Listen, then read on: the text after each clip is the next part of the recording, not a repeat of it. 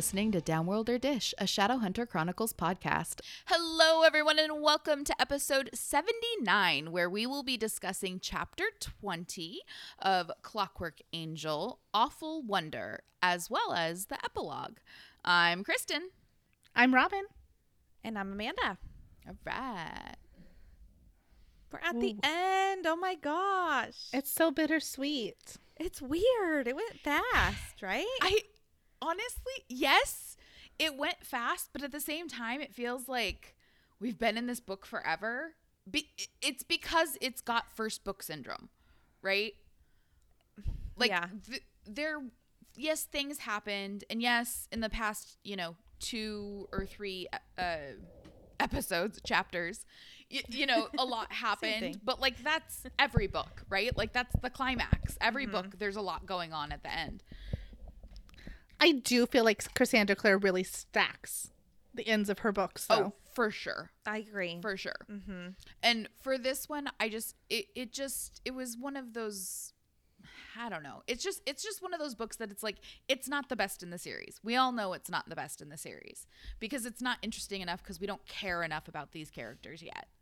Like we haven't gotten right, gotten deep in it, you know. Mm-hmm. But yeah,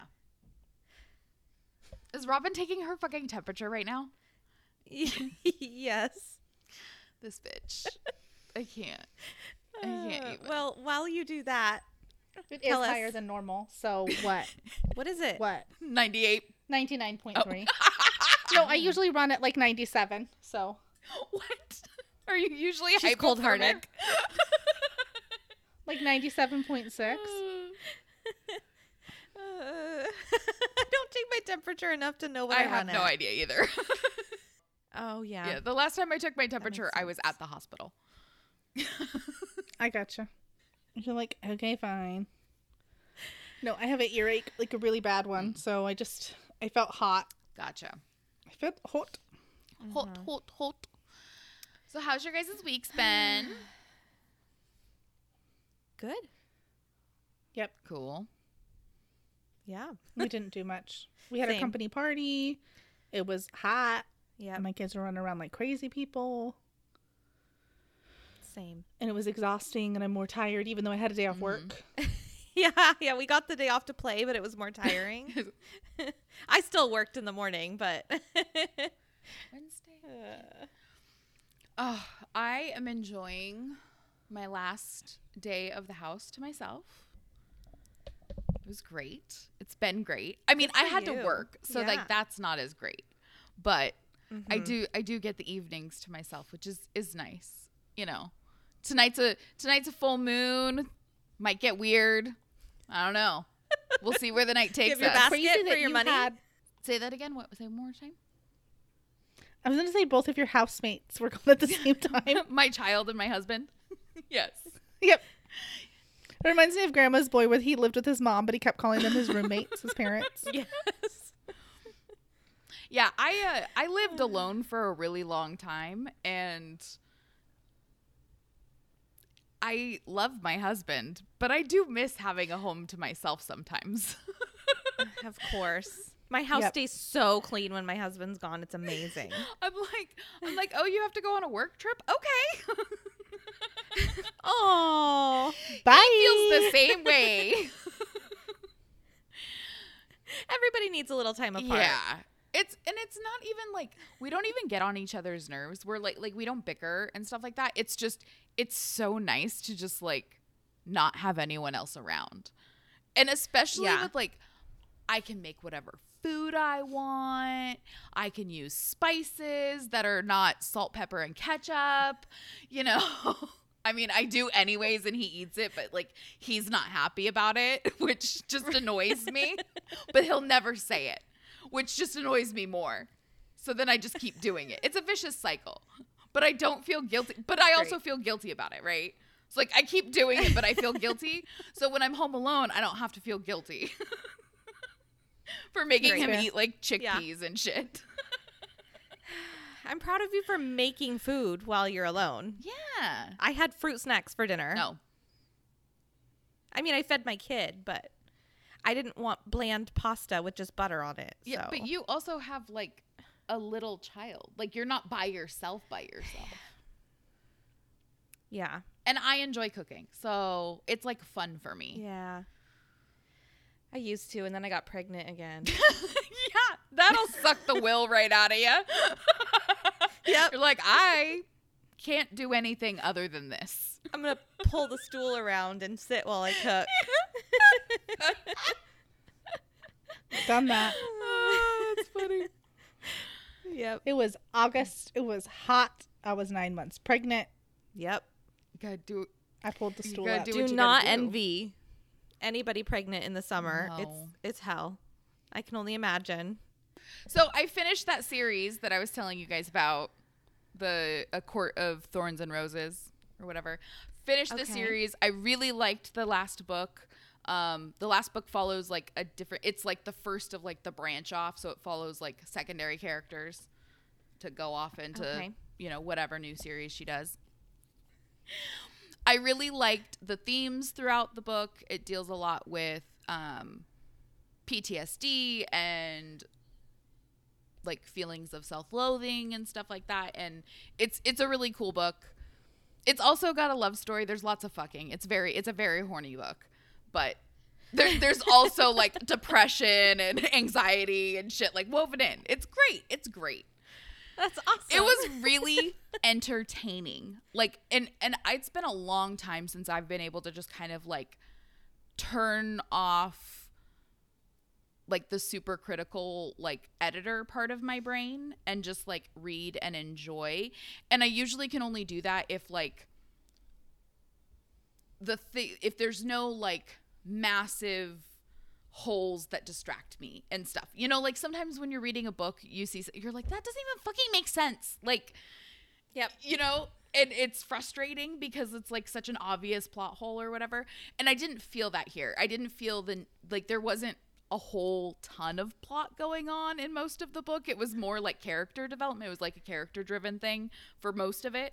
So I didn't have to like stress out about plot holes. And I got to just enjoy, like, being with these characters. So I really enjoyed it. Awesome. It was great. Anyways, that's my cup of tea.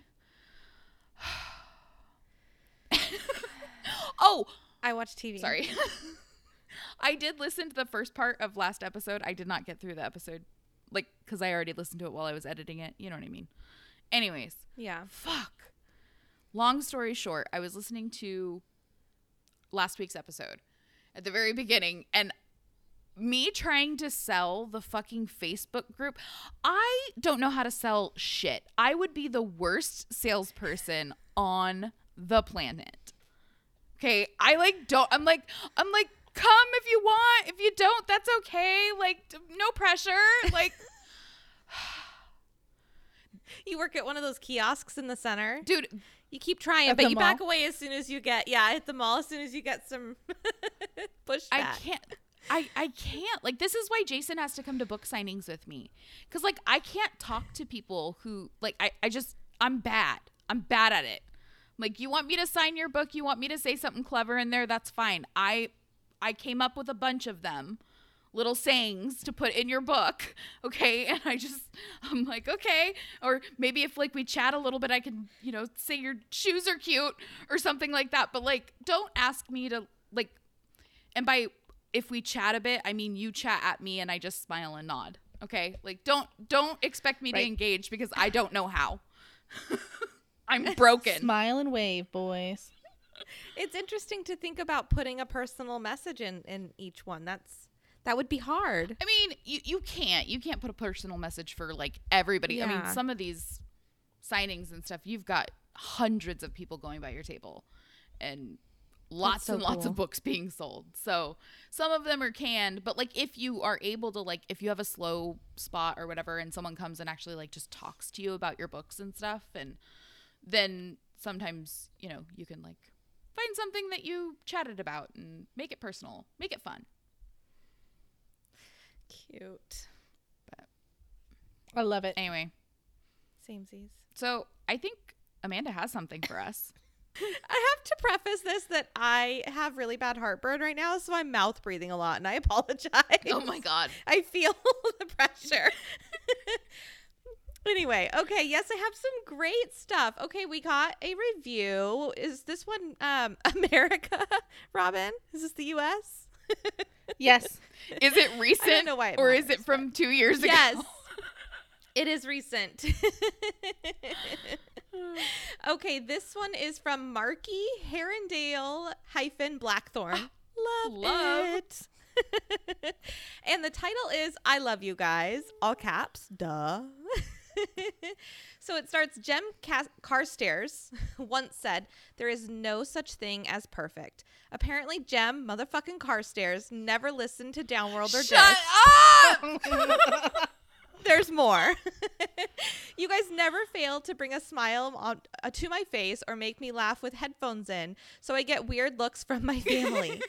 I had a rough year at school, and you guys helped me through it. After I read T M I, I became absolutely obsessed with all things Shadowhunters and realized I didn't need friends. Didn't need the friends who had dumped me this year when I had an ama- the amazing characters that belonged to C- Cassandra Clare. Then I found your hilarious podcast to make it... Sorry. Computer update. Where was I? Then I found your hilarious podcast to make it all so much better.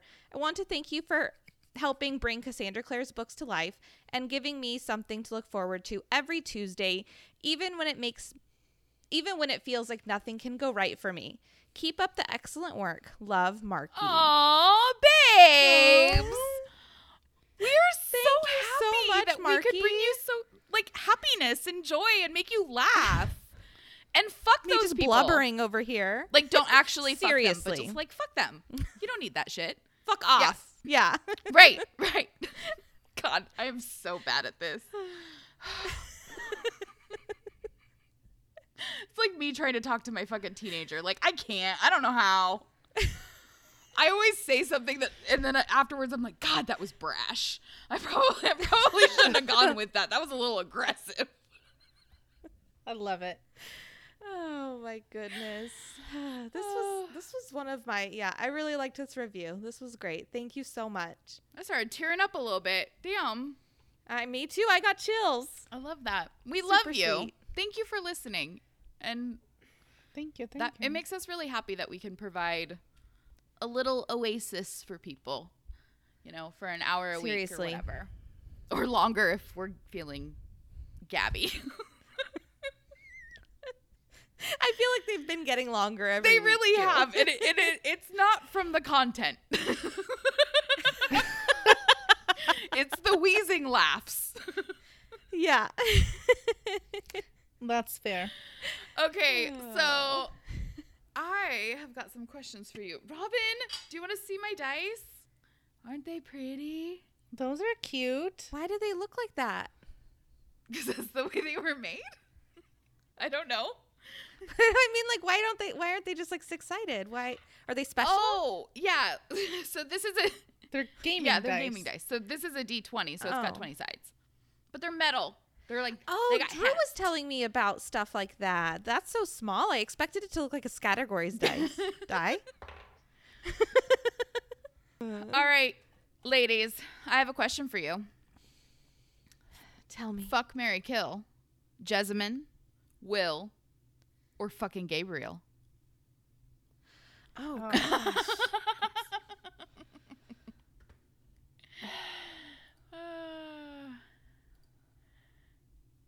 Okay. Okay. I'm going to... Uh, I'm going to marry Will, even though I'd rather fuck him. Okay. I mean, you can fuck him after you marry him.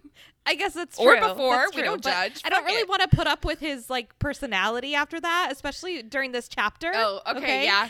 yeah. Oh, this was ooh. But, this was a rough chapter to ask this question on. Yeah. uh, but that's what I'm going with. So marry Will.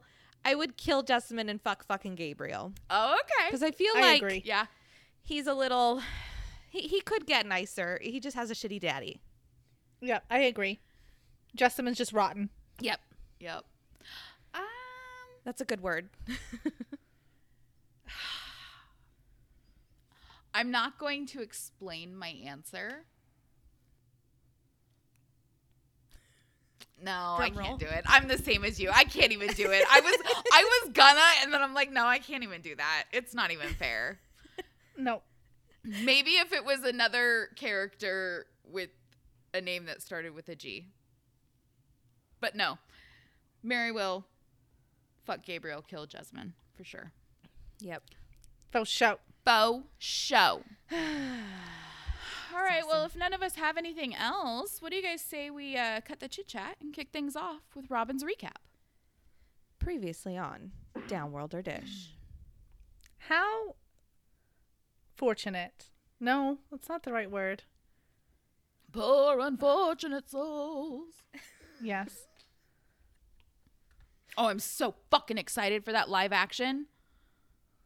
Is it a new one? Yeah, the fucking Melissa McCarthy's Ursula. Okay. How are they going to have a live action when half the movie's underwater? I have no idea. It's probably going to be trashy, just like all the other Disney live action remakes. Mm, I haven't seen But I'm any still going to watch so. It. Yeah, it's fair. Okay, sorry. I don't know what I wanted to say. Okay. But, ready? Yeah, yes. Go. Jessamyn is polling, well, a Jessamyn. And has quickly reverted back to her evil ways. She goes on a tangent about how Thomas and Agatha, pff, right in the heart, yeah. would be alive if she was in charge. And then quickly signs their death warrant by letting Mortmain, who's pretending to be Will, into the room. The clockwork robot seizes hold of the girls, and Mortmain offers their freedom for Tessa's. She obviously obliges. And when they're alone, Mortmain tells Tessa that she's been groomed since birth to be wifeyed up by him. So that way he could use her talents. Her future's been mapped out for a long time, and her mom was hoodwinked into having her, not knowing what she really was. Tessa tells Mortmain that she ain't going to be his bitch, and he can either leave or she's going to murder herself. Mortmain calls her bluff, except he's got egg on his face because Tessa stabs herself. While this is happening, Will makes it to the Institute and makes his way through the carnage to the sanctuary. He passes Thomas on his way and helps ease him into death in his final moments. Will arrives in time to see Tessa on the floor and calls Mortmain out. Dude pulls a V-Tang and disappears via ring travel. Will arrives at what he thinks is his third fallen comrade, but Tessa pulled a shy of surprise and she's not dead yet.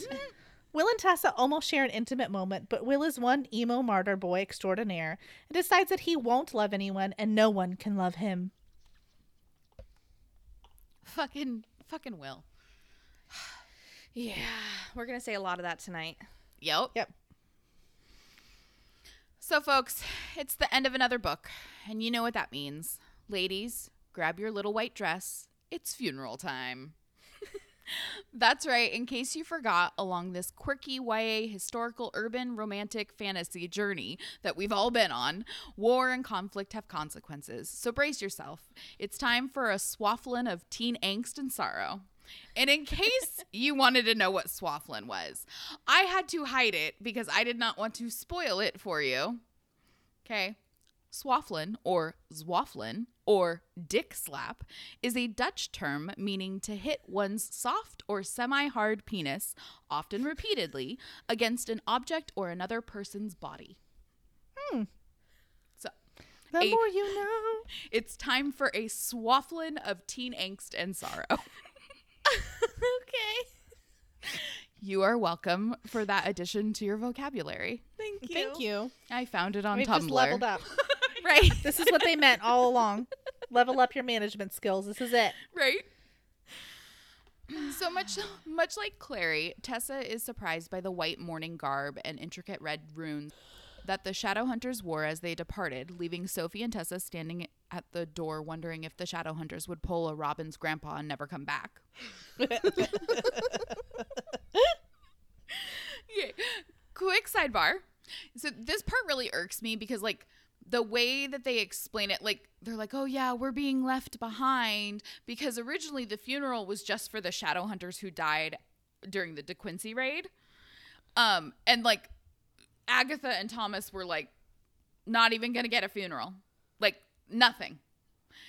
But the Clave was so generous, probably because of Charlotte, that yep. they made an exception to include Agatha and Thomas in, like, the funeral. Like, basically they're going to burn their bodies instead of burying them, but they don't get anything else.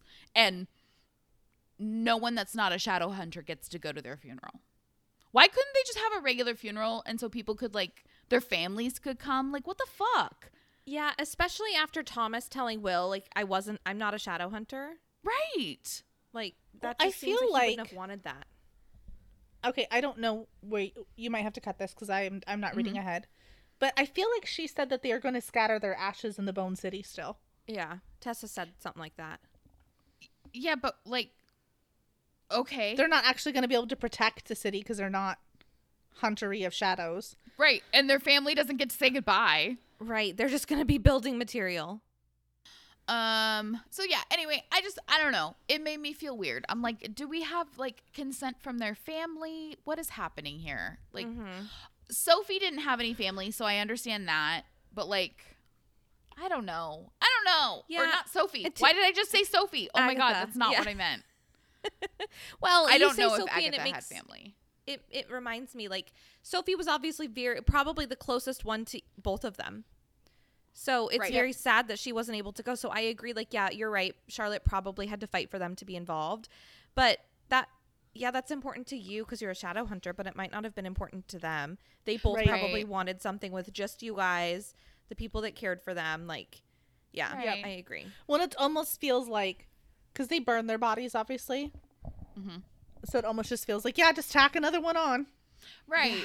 That that's what I meant. It feels like such an afterthought that it doesn't, and it doesn't, like, it's not part of the ritual, and they don't get the whole thing. So it's like, why half-ass it, right? Mm-hmm. Right.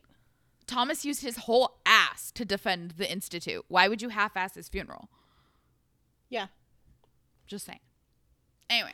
I, you said ass. that incorrectly, by the way. Huh? You said that wrong. What? His him was hot ass. His whole him was hot ass. Oh, right. right. right. Trademark pending. Um, but Sophie doesn't mind being left out of the burning corpses business. She's got allergies. And besides, she'd prefer to remember her friends as they were. Okay, fine. I'll give you that. Sure. But I don't she know. could also just be saving face. Right. That's true. She could really, mm-hmm. you know, have wanted to be there, but no matter what she says or does, it's not going to change the fact that yep. she can't go. Yeah. And she probably doesn't want to make Tessa feel bad. Yeah. I don't know. I don't know. It just feels very, like, exclusionary, and it's just, like, we already know that this is just, like, an antiquated thing because Luke was able to go to Valentine's funeral. Yeah. So, like, it's oh, not... Oh, right. This is just old-timey prejudice bullshit. Like, like mm-hmm. it, it has no bearing on, like, the holiness of the ritual or whatever. So, yeah. like, th- that's the shit that annoys me. I'm just like, really? Fucking... But, I mean, it's historical. It's I get rude. it. Whatever. But, you know. I got you. Grinds my gears. Anyway, since they were fresh out of Asgard... Since they were fresh out of Asgardian gods with hearts of gold, the Clave left a guard of shadow hunters to watch over the Institute while Charlotte and the others attended the funeral. And Tessa's chilling in the library trying to pass the time by reading, but her head's, like, all over the place. And we've all been there. Mm-hmm. You're trying to read and you're like, fuck, I've been looking at the mm-hmm. same page for, like, nine years.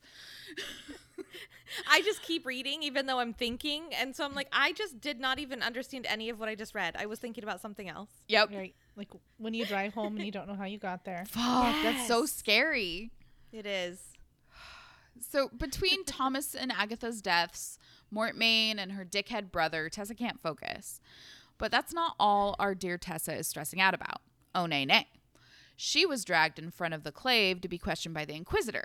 And even though this is yet another fucking Inquisitor, okay, different guy, same job. This job must fucking attract a certain type because he sounds like a righteous dickhole. Yep. Yeah, I agree. And don't worry, Tessa wasn't the only one to get the third degree. Oh no, this new Inquisitor spread out the love. Will, too, was brought before the Clave to stand witness, and he was such an insufferable jackass uh, that he got slapped with the Nephilim equivalent of contempt, I think. Either that or he got grounded. Victorian language is kind of confusing, so take it or leave it. And then we get this doozy, okay?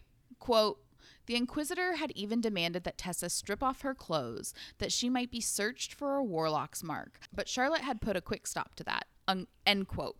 Okay. I'm sorry. I thought this was set in eighteen seventy-eight, not the middle of the fucking sixteenth century. What the hell? It's weird. It's weird. It's weird. Right? I mean, I don't know. Why would she lie about that? I don't know. Okay, and why would the Inquisitor want that? But the Silent Brothers already said she doesn't have a Warlock's Mark. Yes, so if, exactly. if That's you're fucking, like, basically holy popes or whatever the fuck they are, you know, yeah. they're like holy librarians. Anyways. The magic. Right. If they, who are like super powerful and way more powerful than you, Mister fucking Inquisitor, like, if they're like, no, she doesn't have a Warlock Mark, like, what? Do, why don't you trust them? Why Why do right. you need to humiliate her in front of the fucking clave? No, fuck you. Like, the fact that he would even ask... Will should have killed him. Well, or the same thing, like, Sophie's literally helped her get dressed before, just and question her. Right. Right. Like, I, it's fucking, I it's mean, dumb. We, we've only learned, at least I have so far, obviously. So far, we've only learned of a few different warlocks and a few different marks. And they've all been pretty visible. Right. Yeah. So far. So, I mean, it seems strange. Like, what, is she going to have a birthmark on her shoulder and all of a sudden she's a warlock? I mean, maybe she'd have, like, matter? a tail. Like yeah, a small tail okay. or something mm-hmm. they couldn't see. I don't know. Yeah, like, what do they want to do? Burn her at the fucking stake? Does it matter if she, like, right. we, you know she has power? Does it matter if she right. has a warlock's mark? No, because she's gonna be your fucking ally, dickhead. Yeah. Yep. Whatever. I anyway, would understand oh. if another warlock wanted her to prove it. Like, you can't join our club until you prove it. But I don't get this. Yeah. It's dumb. It's so dumb. Ugh. So eventually, Tessa is deemed too bland to be dangerous and excused, which at this point in the series, I'm not seeing the lie. So shots fired. Truth. It gets better. I know it gets better. But as it stands now, right. pretty fucking boring. She tried to catch up with Will, but the resident Herondale uh, was gone like a fart in the wind and has... and has been avoiding her for the two for the past two days since. And like it's like like uh okay, so it's like in fifth grade when they separate the classes by gender and show you that weird eighties sex ed video, and then they put you all back in class and none of the kids can look at each other in the eye for like ten days. Yeah. Yep. Shit is serious. Yep. So I think now would be a good time to recap the Tessa slash Will saga. Just so like, I'm, I'm just going through the highlights, right? So we're just like prepared for what is coming and we like remember everything. Okay. So okay. Will, Will saved Tessa from the dark house and she tried to hit him in the head with a pitcher. Okay. Tessa helped the shadow hunters by turning into Camille and going to the De Quincey's and all of that. Yeah. And then she kind of like fucked it up too. And then Will kissed Tessa. Teffa? So Will Will kiss Tessa in the attic and then shoves her away. You know, it must have been the cure. He ignores Tessa and then gets mad when Jem kisses her hand. Okay. Okay, bud. Fucking mixed signals much. Yep. Right. He suggests torturing Tessa's brother. Let's not forget. Okay. Uh-huh. Tessa outsmarts Mortmain and fakes her own death. So props to her. Will finds Tessa and he's like fucking heartbroken, like mm-hmm. torn in two.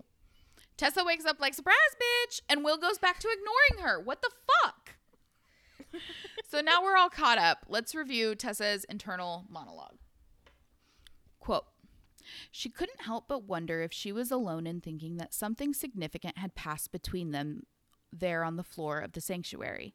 She had woken out of a darkness far more profound than anything she had than any she had encountered during a change before, to find Will holding her, the most plainly distraught look she had ever envisioned on his face, and surely she couldn't have imagined the way he had said her name or looked at her.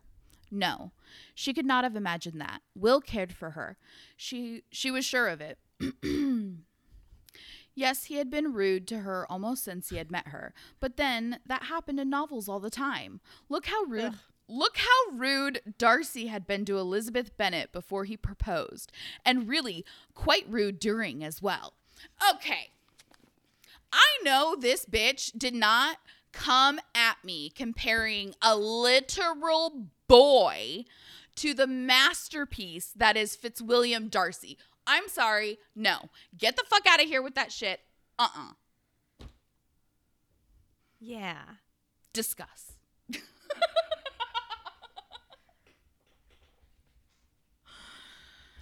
I've never seen nor read that. Me either. I don't even know what you're talking about. Is it Gone with the Wind? Are you- no. No! Oh my God! Pride and Prejudice? Oh yeah, no. That one. That's the one. I, I still haven't seen it, but no. No. I knew that. Oh. Oh my God. I might I know cry. It's weird for me to have not seen that. Or oh, we're it, fucking whatever. Watching it. Seen. I will. No, I will listen, make it happen. We still haven't watched a second I episode. Know. Of, do you know how much I want to just sit down and watch it? Fuck you guys. You know. You should. You know what you I mean? Should. You should just watch it. Anywho, sorry. I'm sure there's a lot of people that can jump on the bandwagon with you. Okay. Yeah. You know what? You're gonna get a lot of virtual rah rah shish boom bahs. Yeah. Okay. These bitches don't even fucking know. So, all you guys listening. If you know what I'm talking about, go to our Facebook group. We're going to fucking talk about this. Because yeah, how dare you compare? No. No. Nay, nay, mm. I say. Anyways. Well, she's she's obviously puppy love. It's easy to compare. Yep. Nothing compares. Nothing, Nothing compares. compares. Uh, that I know. Sinead O'Connor, yeah. got you. Got you. So Tessa, the genius that she is, comes to the conclusion that the shadow hunters must be sending her away. And that is why Will has been avoiding her. Sure, honey. You sweet summer child.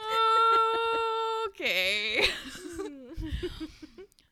Tessa continues to stew, making herself feel better about Will by convincing herself that everything Mortmain did, Mortmain did was somehow her fault. Yep. Apparently, like she's like, "Oh, it's all my fault. They're they got it. They gotta get. They gotta kick me out. I've caused too much trouble. This murderous man is just trying to murder me, and I'm just gonna take his actions and just place that guilt straight on my fucking shoulders." Right. I mean. I don't think they'd want her to leave because of Mortmain. I would think they'd want her to leave because, like, the agreement was, we find your brother and we found him. Bye. Right. Right. they, they they certainly don't have any obligation to extend their welcome to her, for sure. Right. So everyone get, gets back from the funeral, and Tessa notices how good Jessamyn looks in white, and she thinks she must that Jessamyn must love funerals since she gets to wear such an appealing co- color. Just fucking savage. Yep. She's probably right though. Yep. Right. Like this bitch. That would be very on brand. Charlotte rolls into the library and starts to say something to Tessa, but before she can even get two words out, Tessa jumps in like, yeah, I already know. I'm an over-the-pants hand job. Nobody wants me. I'll go now. I,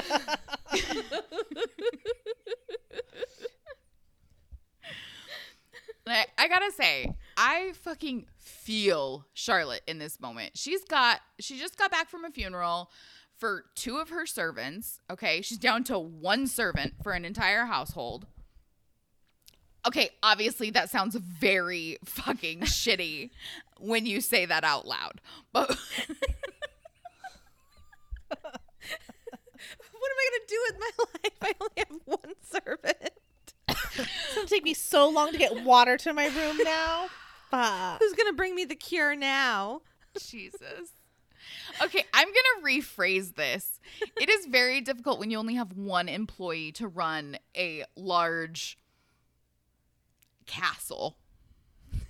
Okay. Sure. I've never run a large castle. I've never had an employee to do housework for me. But milady, I feel the exhaustion of like having to deal with like manage multiple people. Anyway, so she just got back. She's got a f- house full of horny teen horny and defiant teenagers, and she's in hot water with the Clave for the whole clockwork invasion thing. Bitch is yep. tired, and now she's got to deal with Tessa interrupting her like to talk crazy. Right. I spelt horny wrong. It might have been That's fine. Correct. I corrected it even after I said it, so like like I went case. back and corrected the spelling. So I probably would have just been like, "Yep, sorry, bud. You got to go." Yep. One less mouth to feed, one less annoying teenager to listen to. Bye, Felicia. But Charlotte's a better person than I am.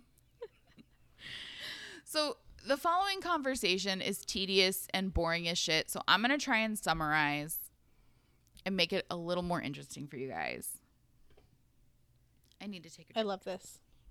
Charlotte's like, O M G, you're like totally fam now. You have to stay. And don't worry about the Clave. Henry and I are like the base of the pyramid. If we fuck up, everyone's screwed. And this Mortmain thing, definitely a foundation issue. T- Tessa's all, don't cool, sweat totally it. Want to stay. Right? Tessa's all, don't sweat it. We're for sure going to find him. Go fight, win. O M G. I'm sorry. Okay. O M G, I didn't even tell you the most tragic part. Henny Poo was the one who spilled the beans about the Pixis to the magician. Don't worry, I didn't tell the Clave. And they would def clown on him, and I'm not going to let anyone talk smack about my man, you know? And Tessa's like, oh, I do know. Charlotte... Charlotte rolls her eyes and flips her hair. The Clave is putting together this, like, tribunal to, like, see if I'm worthy of, of being head shadow hunter, but, like, whatever. Tessa scoffs. You're, like, the best head shadow hunter this institute has ever seen.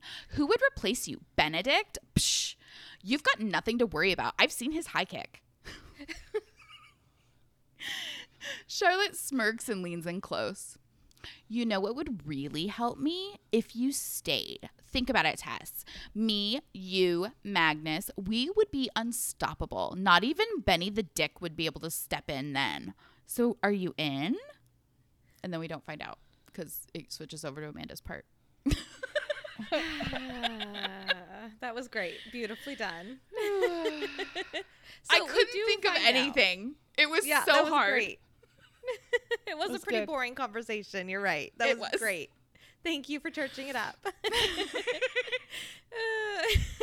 Speaking so, of church. Uh, yeah, I know. We're going to talk about him finally. We'll see if he gets back to being my favorite. Mm. Okay, so Tessa is all giddy and runs upstairs, like up to the attic, um, to the rooftop deck thing, I guess. I was a little confused about this description, but it sounds like she goes into the attic and then out an outside door, and there's like a balcony out there, I guess. Yeah. Anyway, um, it sounds very romantic. And um, so she's running up there to tell Will about Charlotte allowing her to stay. And um, she knew that he would be up there because Charlotte had told uh, Tessa about how upset Will has been with Thomas and Agatha's death. And they didn't really expect him to be like this bummed out about it. Like people die and they know that. So it was a little, I don't know, he was upset. Mm-hmm. So she gets up there and the door slams behind her. And it's so it's obviously loud and Will doesn't even look. So she says his name and he still doesn't look. And I'm like, Andy, is that you? My husband. But no, apparently it's just a normal thing. So she says his name again and asks, like, what are you doing? Like, why are you ignoring me? Basically, this is feeling kind of creepy now. So so he starts spewing off some stuff saying, like, maybe London is the entrance to hell and they're just refusing to pass over and stuff. And I don't like it. Mm-mm. He's obviously referring to, like, other stuff and everything. But I still was just like, stop it. Stop. He's being cryptic. From me, dog. Yeah. Yeah. So eventually like, he confesses. I'm, okay, hold on. I pause for just a second. I'm uncomfortable enough on a roof as it is, let alone with someone who's acting weird. and talking about like maybe London's really hell and we just haven't passed over yet, I'd be like, I gotta go. Like, you're gonna throw yeah. me off this fucking building. I think I'd be asking a few more questions. Like, dude, we need to get somebody for you. Like, you need some actual help, bro. Yeah, something's no, going on. Have a good time. Not yeah. cool. No, it's it's not good. So eventually he confesses that he feels responsible for everything that had happened, which of course is why he's so upset. Uh, he feels like he should have been able to see through Mortmain's lies, and um, he should have been able to prevent all of this, you know, because like he's a he's awesome in like every single way, and so he should be held responsible for everything. Totally.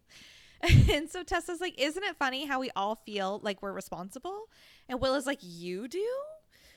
So she reminds him, yeah, he's like, why would you feel responsible? You? I don't know. That was also kind of mean. But, but she but, reminds him. Okay, Tessa, I can understand. I can understand how she could draw that conclusion, even yes. though it's a little ridiculous. Like, I, I get where she would come from. Will, what the fuck? What is your fault, Will? Nothing is your fucking fault. You have oh, nothing he, to he do says, with any of this. Stop inserting exactly. yourself. He literally says something like, Charlotte prides me in like my great skills or something like that. And so like I should have been able to see through it. And I'm like, you're really reaching, bro. Yeah. Yep. You're I still a best. boy. Great. Yeah, yeah, you're not a man yet. You're best. still a boy. I did my fucking best. I did my best. God. Oh my God, that's so awesome. I'm going to have to rewatch that. He's so funny. Always. So she reminds um, Will that Nate that Nate is her brother, and basically he was the one that like infiltrated their friend group, which is apparently what kids call their friends now. By the way, so she's like, so yeah, it's my fault, and um, she admits that she always knew Nate Dogg was a bad dude, but she refused to see it. Basically, like, I just watched through it, and like he was my brother, and I just chose to love him, whatever. Which is I just didn't know he crazy. was Billie Eilish. What? I said I didn't know he was Billie Eilish. He's a bad guy. Duh. Oh. Duh. Oh, that's so good. She, yeah. She decides to um, change the sad conversation because, like, this is not what she's here for, okay? Right. So she starts by telling Will, um, like, basically, I came up here to find you. Um, to tell you that I'm staying, and like you don't seem very happy. I thought you'd be happier than this. And he's like, yeah, Charlotte would have never made you leave. Like, she wouldn't even abandon a fly. And I'm just like, bro, I feel uh-huh. like this is just progressively getting worse. Uh huh. Yep. I, I it's coming. Right, like the fucking we were un- brewing. We were uncomfortable before. And yeah. like now flags should be going off in her head. Like, wait a minute. He just compared me to an insect. Like, this doesn't feel right. Yeah. I feel like I'd be like, I'm going to give you some space. Okay. We'll talk about this later. I have other people I can tell. Okay. Bye. Right. Like, but no. Where's the cute guy who kissed your hand? Huh, Tessa? Yeah. How about the one who's only been ever nice to you and kind and compassionate and thoughtful? Hmm. Hmm. She ran all the way to the attic, and Jem was probably down the hall. Like, he was across the fucking door. Like, yeah, right he's in his bedroom door. Listening to Green Day. Nice guys finish last. When September ends. Oh, that's so great. Mine was always Three Doors Down. That was always my C D Ooh. That I listened to. Yep, the okay. whole thing. Ooh, I remember getting that okay. C D for Christmas. Oh my gosh, it was a really good album. The yes, whole thing was, was great. So anyway, we're all pretty upset with Will, but he even says it in like this super flat tone. And I just feel like that really adds to it also. Like, he just has no emotion behind his voice right now. And um, Tessa's like, well, I thought like we were becoming friends and this might make you happy. Like, at least be happy for me. I don't know. Like, come on. So he tells her to come to him. He's like, come here. Mm-mm. And it's not in the sexy voice that I wish that it was. And he just lays like this big kiss on her. And she's like, oh, yes. And so she like gets in it, you know. And as soon as it's over, he wants to talk about their arrangements. And like, mm. he's like, we should probably use your room because Jem comes into mine all of the time. And Tessa's like, um, excuse me? He's a total dick. To say this, uh, saying this shit about, wait, what the fuck am I saying here? Okay. Um, oh, so he goes on and he's like a total dick saying shit about like, I'm just going to read it because I just, I can't. So he says, you cannot pretend you don't know. You are not entirely ignorant to the world, I think, Tessa. Not with that brother of yours. And she's almost speechless. She's like, um, I'm not like my brother. And I have to keep reading because... Uh, Uh, you care for me, Will said. His voice was cool and sure. And you know that I admire you the way all women know when a man admires them. Mm. Now you have come to me to tell me you will be here, available to me for as long as I might wish it. I'm offering, I'm offering you what I thought you wanted. I'm sorry, what? Excuse you? Exactly. My face is so fucking red right now. I'm so yeah. annoyed. Like, I couldn't even read that correctly because I'm, like, so jumping ahead of myself because I'm so angry. As I, long um, as I so might long. wish. Excuse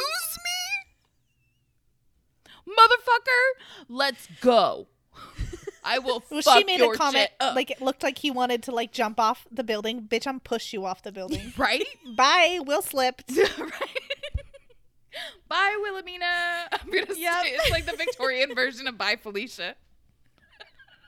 Oh, my gosh. You know, but, and we're on a rooftop here. Like, we need some happiness so we can shout it from the rooftops. This is bullshit. Yeah, yeah but it's it's London Vic, in the Victorian era. So they're on the rooftops. It's just all coal smoke.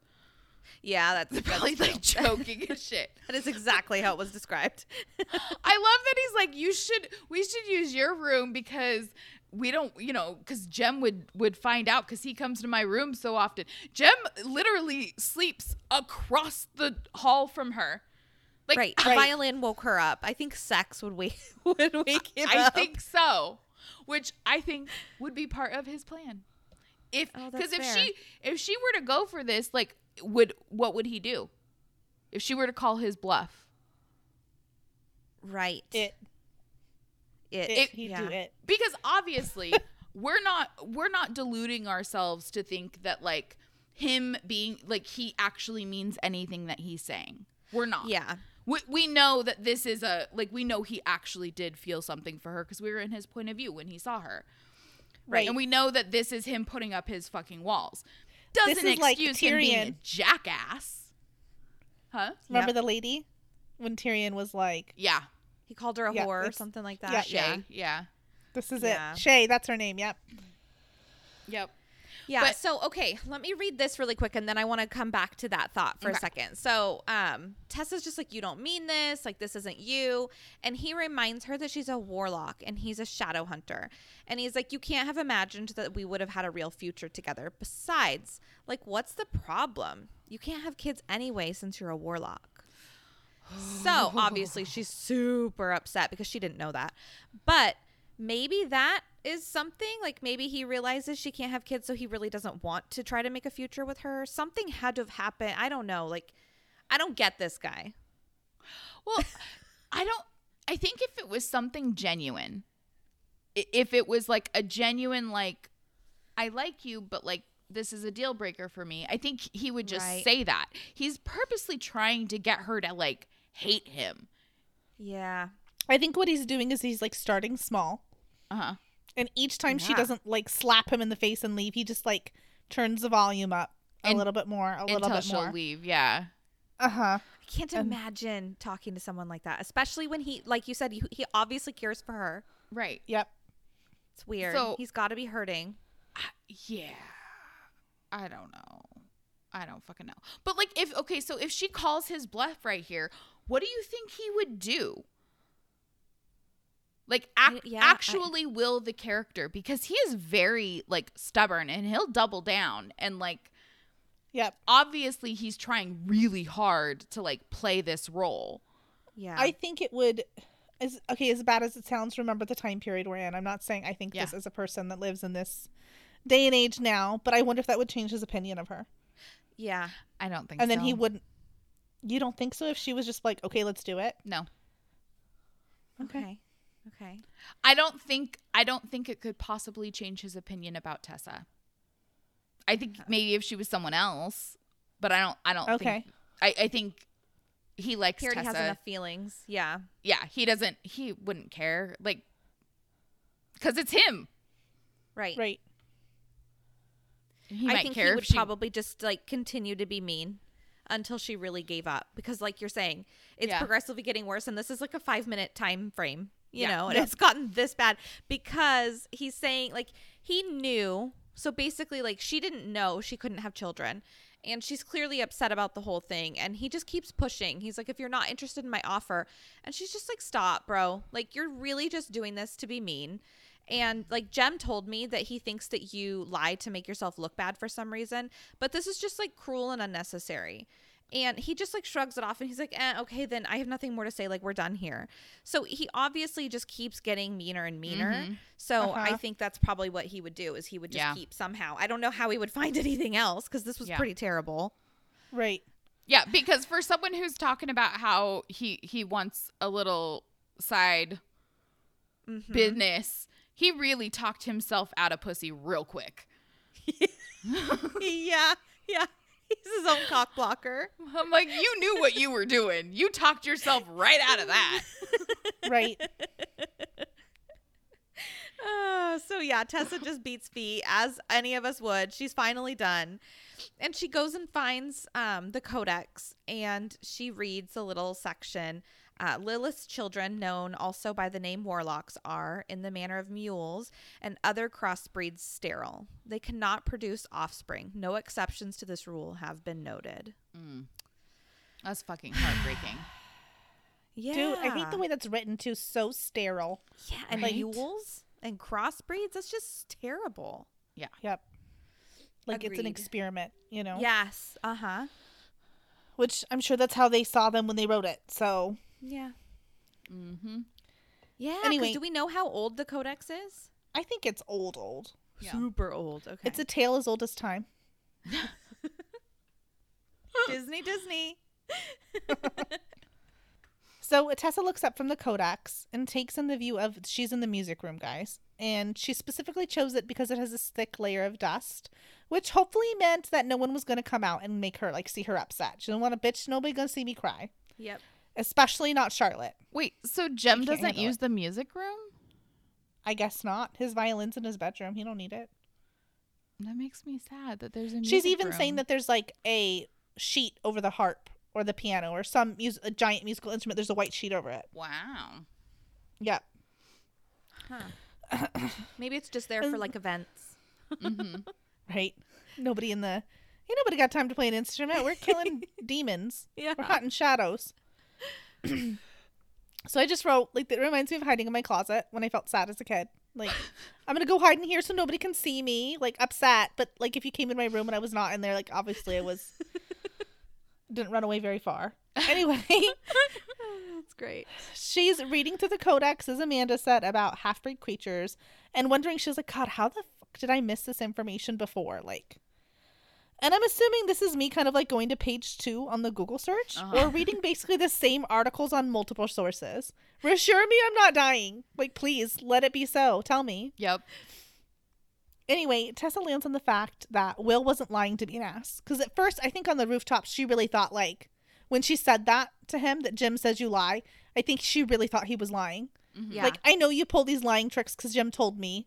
But like, this is just too much. This is too big of a lie. Uh-huh. And now she's like, fuck, dude. He wasn't lying to be an ass. Like, he's telling the truth and being an ass. And that is, like, way worse. Right. Definitely worse. After all, Will is Will. And she should have known better. Sophie tried to warn her, but she wouldn't listen. She had to be the heroine in her own nineties movie. And her aunt would be disappointed.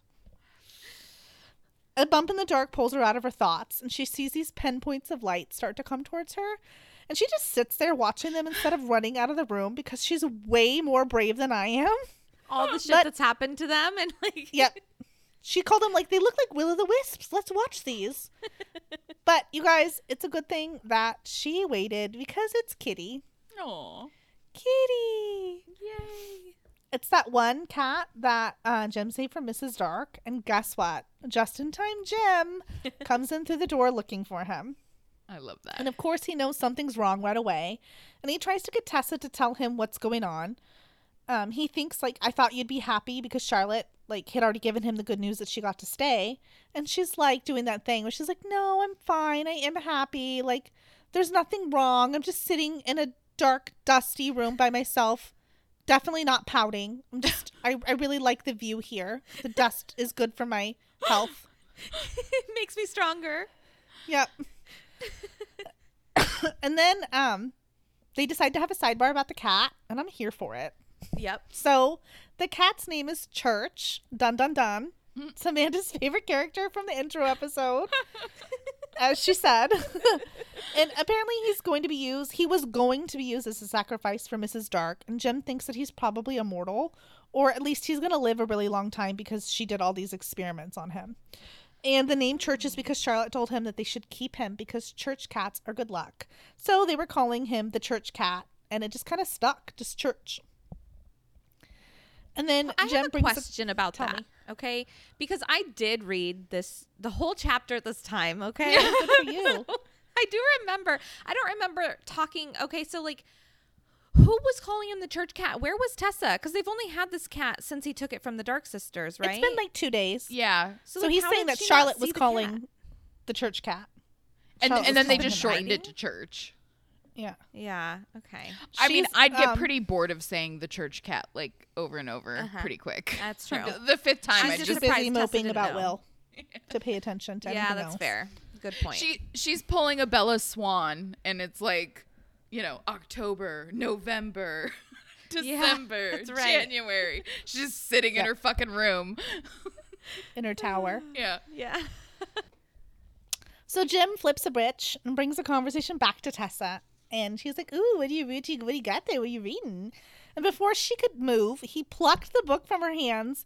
And, of course, it's open to the paragraph about Warlock's inability to have kids. And he's like, oh, you didn't know that? Like, you didn't know that part?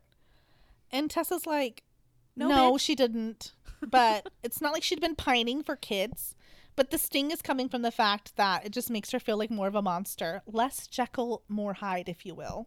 Like, it just separates me more from my humanity, not being able to have kids, if I wanted to have kids. And Jem, of course, has the right thing to say and tells her that she's unlike any warlock they've ever met before. She doesn't have a mark, she's able to change, and they can't know for sure what the future holds for her. And she should, she shouldn't spend too long worrying about one small piece of information that might not even be true. Like, mm-hmm. don't worry your little head about it, dear. Right. And she's There's like, I'm a not. First case for everything, right? Mm-hmm. Right, exactly. She was like, I'm just, um, like, I've spent the last couple sleepless nights thinking about, like, my parents and how I can barely remember them. And so she tells Jem about what Mortmain said about her mom not knowing what she was and hooking up with the demon. Um, but he's such a liar. Is that actually true? Like, Mortmain's basically just lied to them the entire time mm-hmm. he's known them. Right. So what makes him credible now? Who knows if that's yeah. Yeah, actual yeah. information. And she also tells him about how her mom, quote, didn't know what she was. Like, Mortmain said that. And um, thus she can't know, like, why they left London in the cover of darkness. She can't be sure what's true and what's not.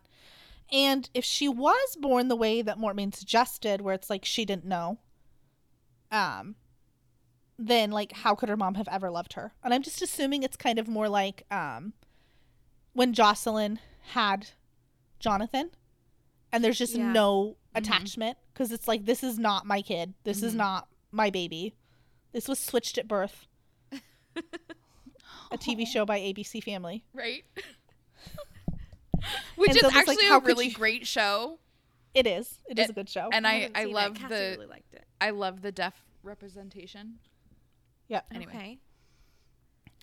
anyway, Jem's like, um. Sorry. Whew, I skipped too long. Okay. Jim's giving his best Kristen pep talk about if she was the one. Um, okay, wait, hold on. Let me say that again. Jem is giving his best Kristen pep talk. However, if she was the one here, it would sound something like this. You know what, bitch? It's because they hid you from Mortmain, dumbass. Yep. And uh, yeah. they must have known that he, like, Mortmain wanted Tessa, and they were trying to keep her safe, and that shows lots of love. They Aye. hid you away. Obviously, one hundred percent dumbass. Jem then promises to help her find out her past if she wishes, even though they might not like what they find. And Tessa says, quote, "It's better to know the truth," and then follows up with, quote, "I know the truth about Nate now, and painful as it is, it's better than being lied to. It is better than going on loving someone who cannot love me back, better than wasting all that feeling." Mm. And then Jem tells her in his own sick way, Nate does love her. Like, he did love you, and he probably still loves you now, but it won't do much good to concern yourself with it. Like, c'est la vie, baby. Yeah, that's And Tessa's sad. Like, yeah, I know, but like, I'm sad because I'm just so alone. And Jem reminds her that all the minors at the Institute are in their own, like, and in their own way, Charlotte and Henry are also alone. Right. It's basically why they're all here. Right. It's literally a family of orphans. Right. Even Jessamyn has found a home here, even though she would, like, she's not going to admit it, but this is her home, you know. And in a way, um, he says, we're not here just because we have nowhere else. Okay, sorry. In a way, we're not here just because we have nowhere else.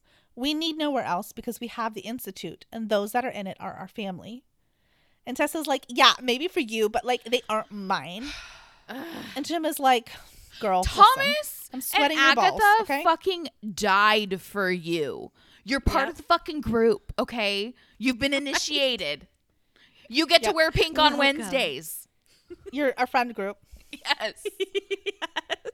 God. Okay, I'm going to say this first part again, just in case. Mm, sorry. Jim's like, girl, listen, I'm sweating your balls. Ooh. Okay, he doesn't say that. Instead, he tells her the story about when he first got there, and he was upset and hung up on how London wasn't anything like Shanghai. And then Will went out and got him this jade necklace in the shape of a fist, and it was special because jade comes from China, and Will took the time to, like, figure that out and get him a trinket, and he wears it even now. And Tessa's like, ooh, must be nice to know that, like, Will can be kind sometimes. Don't ask me about what happened. Hint, hint, wink, wink, shoulder check, shoulder check. Someone's on the jealous sea. Okay, hold on, though, because that first line was everything. And I, I thank you for repeating it because I did not hear it the first time. And it is true. Jem is sweating oh, yeah. her balls. Yep. And mm-hmm. I am very excited for the season of Jem sweating her balls. Yep. It's in. It's all in. It's hot boy summer yep. and, and Jem's Jem's the one. On fire.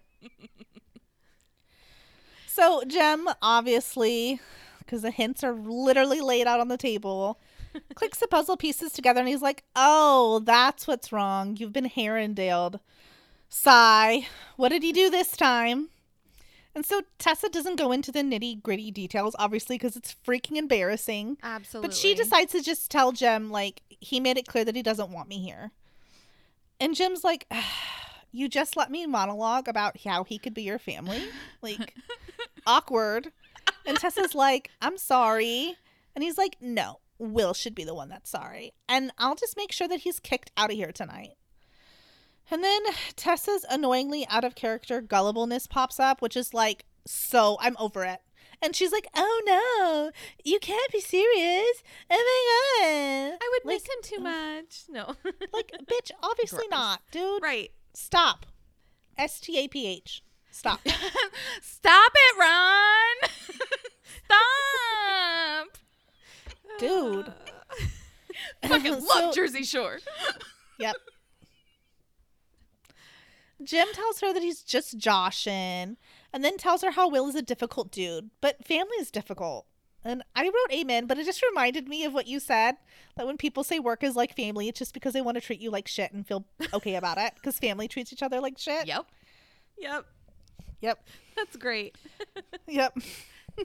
He then tells her that if he didn't think the Institute was the best place for her, and if he didn't, okay, wait. I said that wrong. Basically, Jem's like, look, I think this is the best place for you. And if I didn't think it was the best place for you, I'd tell her. Like, I'd tell you. Mm-hmm. I'm straight up. And then the warm and fuzzy. Straight up, tell me now. Yep. Forever. Oh, oh, oh. So he Jem says, would never hit I'm... and run. Sorry. No. He wouldn't. He's like, listen, lady. No, this is a quote. I can't make it say what he doesn't say. Okay. I know you feel inhuman and as if you are set apart, away from life and love. His voice cracked a little, the first time Tessa had heard him sound unsure. He cleared his throat. I promise you, the right man won't care. I'm the right man, is what he's saying. Oh, between the lines. Guy. He then opens his shirt, and underneath it, it has, like, a shirt that says Mister Right. A heart with an arrow? Yep. I like it. Your warlock mark is on me. This is it. Before Tessa can say anything, there's this tapping at the window like a small bird. And she goes over and she, like, is struggling, and then Jem comes over and opens a window. And no. Um, Why would I we do. open a window right now? Okay. I gotta tell you, I was so on edge reading this because it's been so long since I've read the books. I don't remember what happens. Mm-hmm. And I was trying to read quickly and then write and mm-hmm. then read for content, kind of, to see mm-hmm. so it would be less word for word. Right. And I swear to you, I thought it was a clockwork bird, like a raven. Uh-huh. Like it was a spy and he was going to start pecking her eyes out. And I was creepy. like... Dude, motherfuck, dude, this guy is getting clever. He's dude, gonna like cool. pterodactyl murder bird her. But it's not. Murder bird. It's not. Oh. Um, she reaches up and grabs the flying object and the fluttering stops and she feels a tick against her fingers and Jim's like, whoa, what's that? He's like, it's my clockwork angel, bro. Finn. That's how the book ends. That's it. It's crazy. So next is on to the epilogue, and we are with Magnus Bane reading at Camille's house. He's alone and thinking about how Camille had gone into hiding after the whole De Quincey disaster. And he'd sent her a message letting her know that it was safe to come back, but he doubted that she would. And a part of him wondered if now that she had executed her revenge, if she would even want him around anymore. Mm. And he makes this statement that he'd come to London with nothing. So everything that he had there was hers. The clothes, the books, the house, the servants.